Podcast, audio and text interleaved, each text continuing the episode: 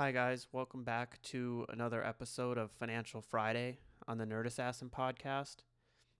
In today's episode, we're going to cover book three of The Wealth of Nations. It's titled Of the Different Progress of Opulence in Different Nations. In the first chapter, we'll look into how countries naturally grow into wealth. Then, in the next chapter, we'll look at how agriculture was hindered in Europe. Then, we'll look into how cities and towns grew in Europe and finally, how the progress of towns led to the growth of agriculture in the country. Starting with Chapter 1, title of The Natural Progress of Opulence. The main trade for any civilized society is between the town and the country.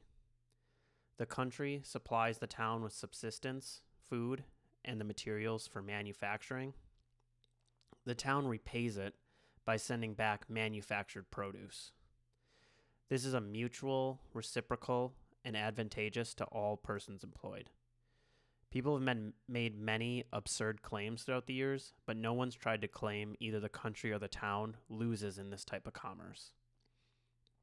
Subsistence always comes before luxury or convenience. So, in the same way, the cultivation and improvement of the country must be prior to the town's growth because the country is the one supplying the town with its subsistence and food. When profits are equal, most men choose to employ capital to the improvement of land over manufactures or foreign trade. This is because it's more risky to manufacture or trade. You're liable to accidents or injustices, changes in the law, whereas landlording is a more guaranteed return. So next we're going to look into how does a town start up. We talked about how the country would start up first because that's where we need to grow food. But when you're cultivating land, you need many different artificers, whether that's smiths, carpenters, tailors, masons. And they also need each other's work, so they tend to settle together in a small town or village to make trading easy. They're not tied down to a specific land like a farmer, so they can decide where they want to live but they choose to live next to each other to make trade easy between them. Then, in this town with lots of people, you also start to see butchers and brewers and bakers and, and retailers start to join the artificers, which grows the town. The country folk end up using the town to exchange their rude produce and subsistence over what they need for themselves, and in exchange, they get the manufactured produce from the town. Here's a quote from Adam Smith had human institutions, therefore, never disturbed the natural course of things, the progressive wealth and increase of the towns would in every political society be consequential and in proportion to the improvement and cultivation of the territory or country. In North America, this is how we started. We only created the rude produce and even artificers, even the the butchers, the smiths that were in North America, when they had stock over and above what they needed to maintain themselves, they would invest in cultivating more land. In countries where there's no uncultivated land, normally these tradesmen would use their extra stock to make more goods and be able to sell them to distant lands. It, so, in that way, people will look to invest in cultivating land into agriculture before manufacturing. In looking for somewhere to invest, also manufacturing's prefer- preferred to foreign commerce. This is for the same reason that cultivation is preferred to manufacture. It's more secure and it's in your view and command. It's easier for you to see what's going on with your investment. All of this is to say that the natural course of a growing country and of growing stock is to first go to agriculture, then to manufacturing, and last of all to foreign commerce. This natural order has been inverted in many European countries because of the way the government was introduced in those countries. So, in the next two chapters, we're going to take a look at first how agriculture was hindered, and then how towns and cities formed. So, chapter 2 is named Of the Discouragement of Agriculture in the Ancient State of Europe after the fall of the Roman Empire. So we're going to go into a little bit of a history lesson about how countries and governments were formed after the fall of Rome. When Rome fell, the once op- opulent Europe sunk to its slowest state of poverty and barbarism. There were a few great landowners. Another word for that, proprietors. So you'll hear me use those interchangeably as we move on. A few great landowners had all the land. This should have soon been divided again and broken into smaller parcels, just on the natural flow of things, but is prevented by a few laws that existed in Europe at that time. The first was called primogeniture. Normally, the reason that we have land is like any other good it's used for subsistence and employment. So, therefore, when somebody passes, they tend to split the land equally amongst their children. So each of them can provide for themselves. But at this time in Europe, land was used not just for subsistence and employment, but was more importantly used for power and protection. So it's better in this case not to divide it up. So the owner was like a prince, a judge, a leader, and as long as the land was not divided, it wasn't ruined. So this law of primogeniture said that the land must be passed to the eldest male. If the land got divided up too small, it would end up getting taken over by their, their neighbors. The second law that was in place was the law of entails, which further shored up that the land would stay within a family and not be split up into smaller parcels. This other law said that land was bound to a grantee's direct descendants. What this means is if an inheritor died without any heirs, so if my father gave me land and I died before I had any children, instead of this getting passed down and broken up, it then passed back to my dad and given to the next heir. This way, it made sure that it stayed in the family. This might not be unreasonable when there are princeships, which are ensuring the security of thousands of people. Keeping the land together was how people protected themselves from being raided. However, now that security is from the laws of the country, these laws are absurd. Adam Smith quotes Laws frequently continue in force long after the circumstances which first gave occasion to them, and which could alone render them reasonable no more. Basically, what these laws ended up doing is making sure that a generation was restrained and regulated to the desires of men from 500 years ago. 500 years ago, somebody in their family decided that this should pass to the eldest males and stay within the family. And my generation couldn't split it up anymore because it still belonged to that guy from 500 years ago. Today, they're only kept around for nobility and honors of the country. They're not kept around in order to secure the residents of that land. So the, we covered why these large amounts of land ended up being ends up being owned by a single person. But what does this do to land cultivation? Many acres of uncultivated land be- belonged to these particular families right after the fall of the Roman Empire and passed and stayed. Usually, these great proprietors were not great improvers. In the beginning, this was because there was no time. All of their time was spent protecting their citizens from raids and armies. When the laws of the country came around, it gave him leisure time in order to improve the land. But these people were ill suited for this purpose. Land improvements, or really all commercial products, take somebody who's paying attention to small savings and gains. They're looking at the details to see how they're profitable. But these men were born with great fortune, great fortunes. They were just born rich, and usually these are not naturally frugal people.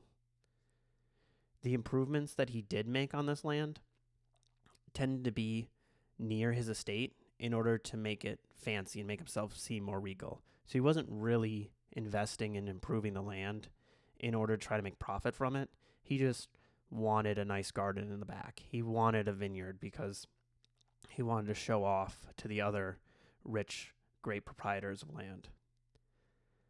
So, how did we go from having these large estates with lots of tracts of uncultivated land into having farmers?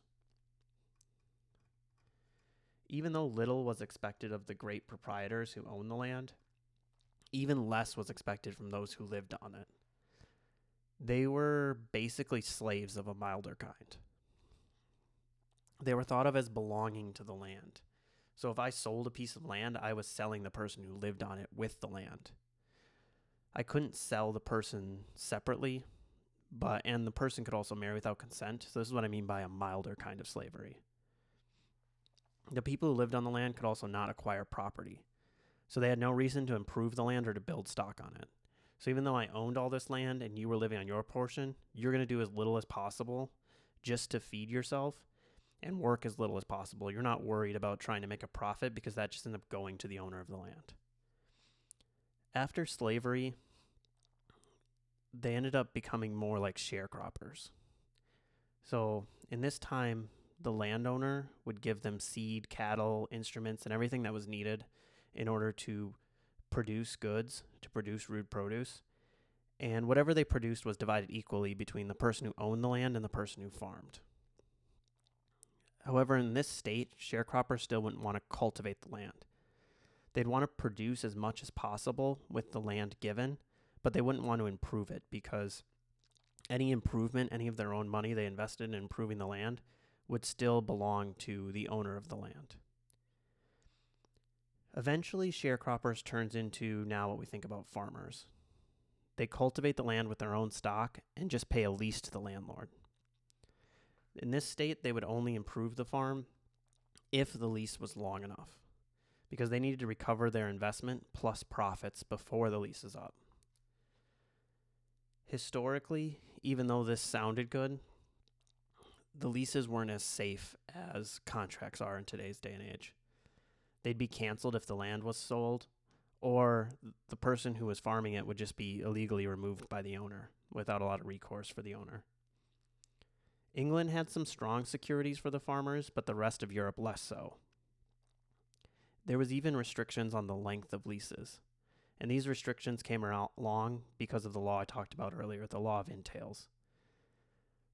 The laws restricting the length of the lease wanted to make sure whoever inherited the property as the owner wasn't restricted by his predecessors from enjoying his land. So if I inherited the land from my father but he had given somebody a hundred year lease on the land. Now I can't just enjoy it and go walk on that land because I've given it to this farmer. Even though this sounded good in the short term, in the long run, this ended up hurting the landlord because it ended up instru- obstructing any improvement done by the farmers. So the land stayed mostly uncultivated. To make it worse for the farmer, the landlord would also make arbitrary rules that were not written in the lease. Something like forcing the farmer to labor on the roads or provide him horses or carriage. Also, the taxes that they would have on the people that were farming were irregular and oppressive. So much so that farmers would make sure not to build up a barn so that way they'd make sure they looked poor so they wouldn't owe more taxes. Even with the best laws, farmers were still at a disadvantage because if he cultivated well, his improvement was slowed down by the large share of produce going to rent. So we d- dug deep onto why farmers were hurt in their agriculture. But what about outside investments besides the people renting the land? The tradesmen, the mechanics, and proprietors had money, but because farming was seen as in- inferior, nobody would spend money to improve farms because it'd be a step down from them. So, besides small landowners, rich and great farmers did most to improve the land.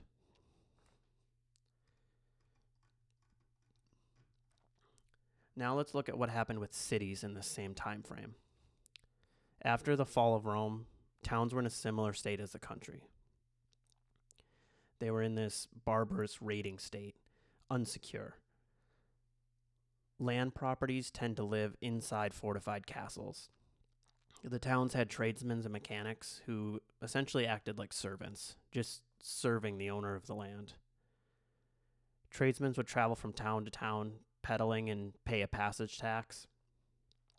However, the townsfolks, another term for that that they I've seen written in this book a lot is burghers.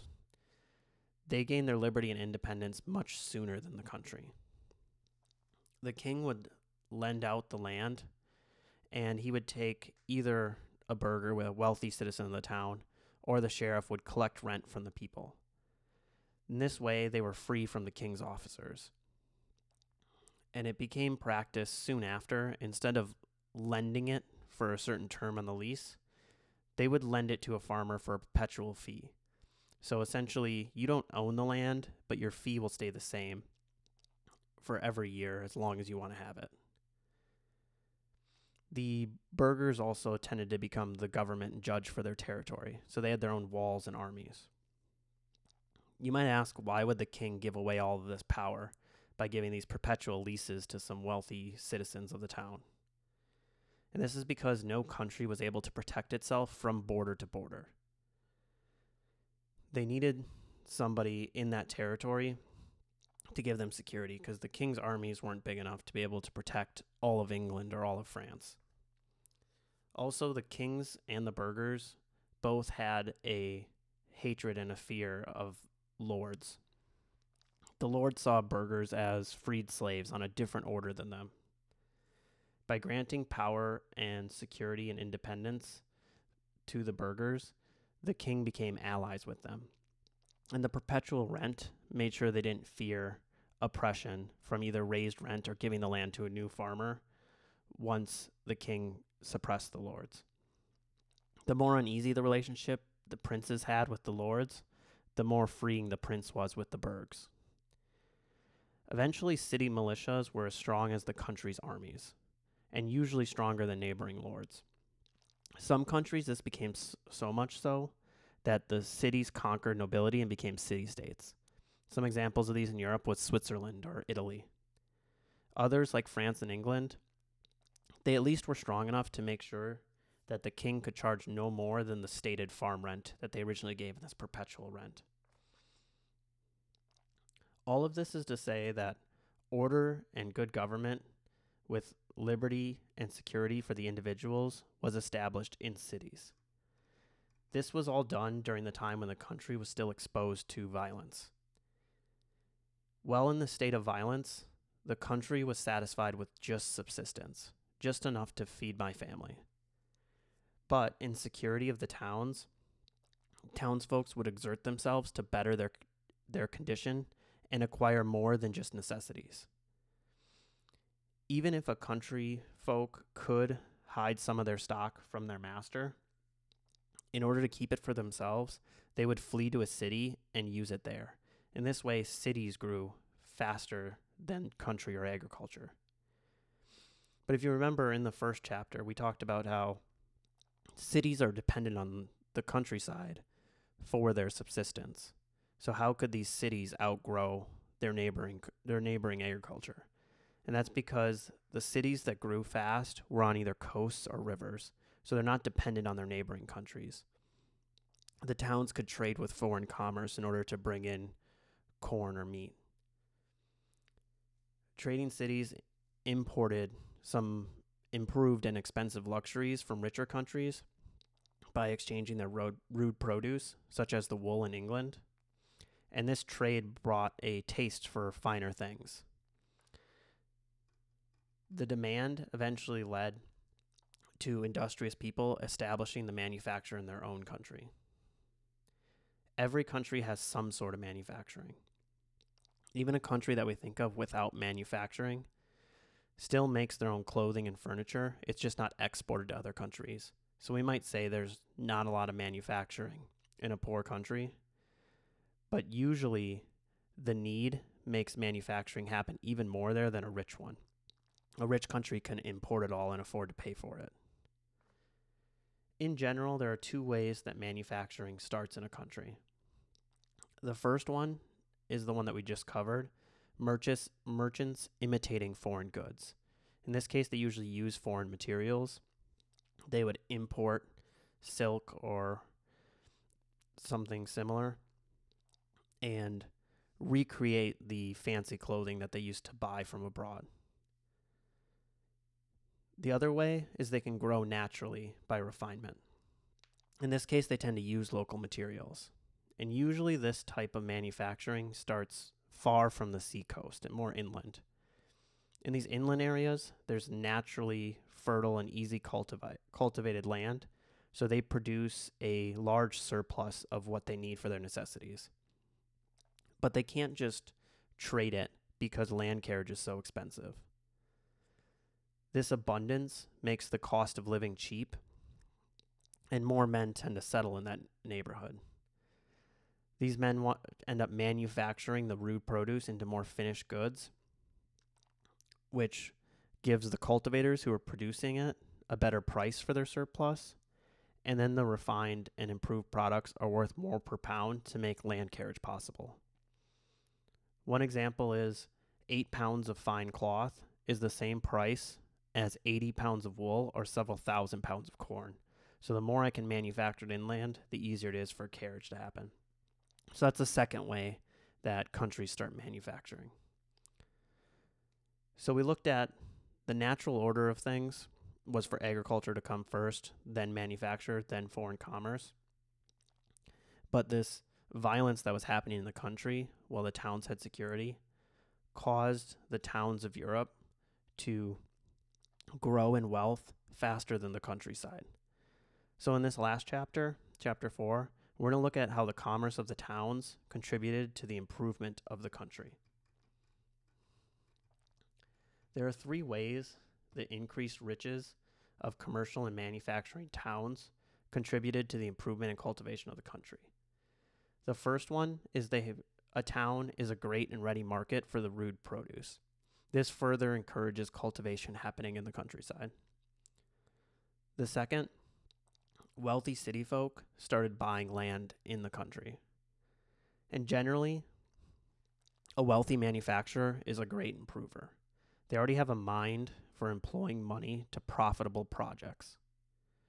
And a merchant tends to be more bold, while a country gentleman tends to be a timid undertaker. Because they're just used to thinking about, I can invest this big amount of capital and eventually I'll see a return on it. But the most important effect, the third one, is the towns introduced order. They gave liberty and security of individuals in the countryside through government. So let's go through how we went from burghers or lords having complete control to stability and security for individuals.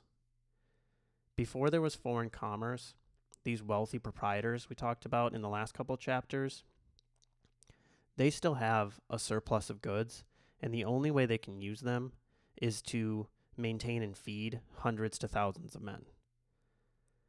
In this way, the people that lived on the land depended on the wealthy proprietor in order to feed themselves, so they ended up obeying him. Someone who rented their land and only was able to produce enough on the land to feed himself was in the same position. In this way, the wealthy proprietor had a lot of power. They became judges and army leaders, and even the king had little authority over them. Really, the king's only authority was to coordinate these ancient barons against common enemies. But once they could trade the surplus away, instead of consuming it by feeding all of these men, they could consume it for themselves and gain wealth for themselves instead of feeding others. They could buy trinkets and diamonds instead of feeding thousands of men. This feeding of thousands of men, you can think of when you watch a TV show where they had a great mess hall where they would throw banquets and f- every day they would feed all of these people. But once they started f- finding a way to consume the wealth for themselves, they no longer worried about controlling all these others, and with it, they lost their authority and power. This is how artificers and manufacturers became independent. Originally, somebody might directly maintain 20 men by being the one to feed them, and they became dependent on him.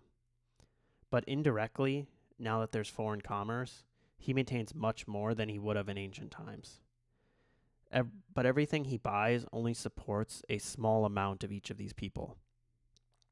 So, in this way, they became less dependent less dependent on any one man and gain their independence by being able to sell these manufactured goods to a lot of wealthy men instead of being a smith that only works for the one landowner.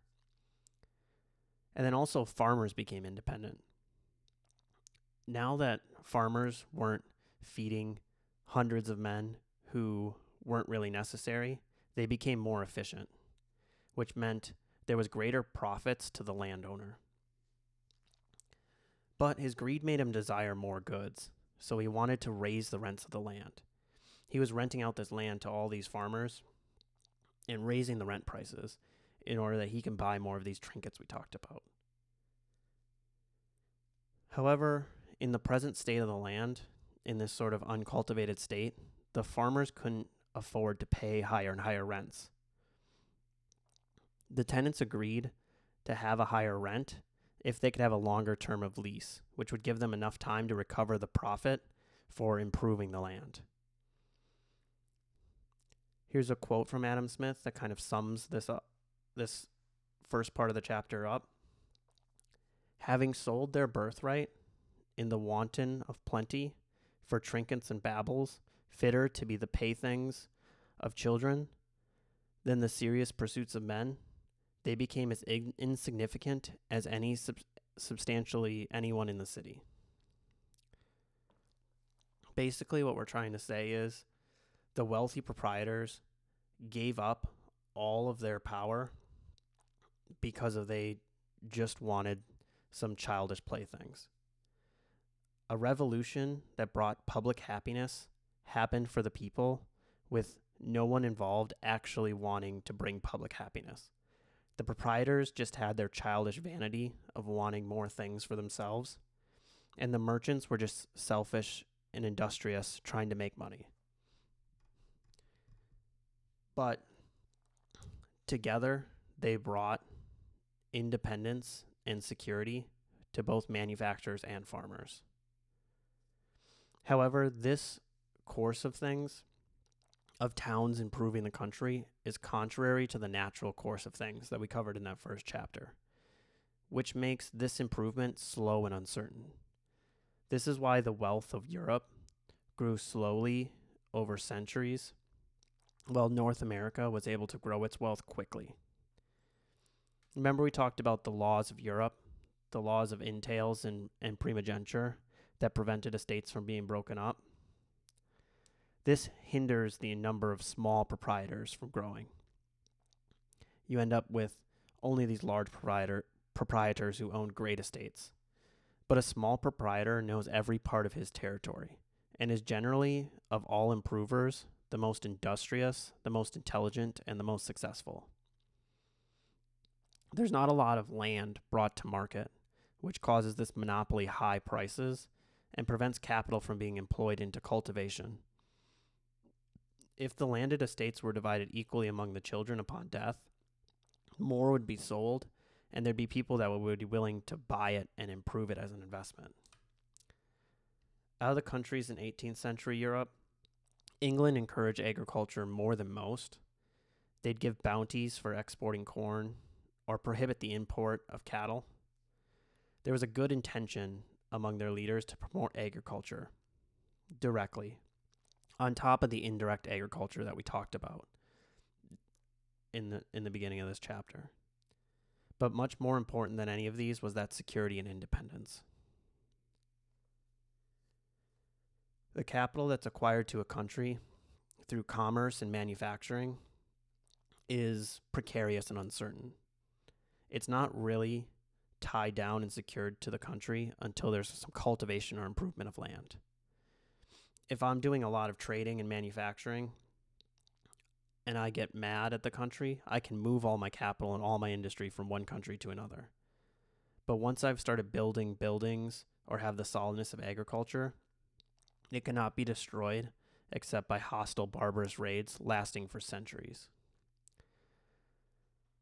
So, in this book, we covered what's the natural course for a country to take to grow wealth and how Europe was still able to grow even though they inverted the natural order. Over the next few episodes of the podcast, I'm going to cover book four of Wealth of Nations. Here, Adam Smith looks at the different political systems and rules, trying to show how their effect on wealth happens for both individuals and the country itself. Feel free to subscribe to the podcast, or if you want to continue the conversation, reach out to me on LinkedIn or Twitter at the Nerd Assassin. Until then, have a nice rest of your week.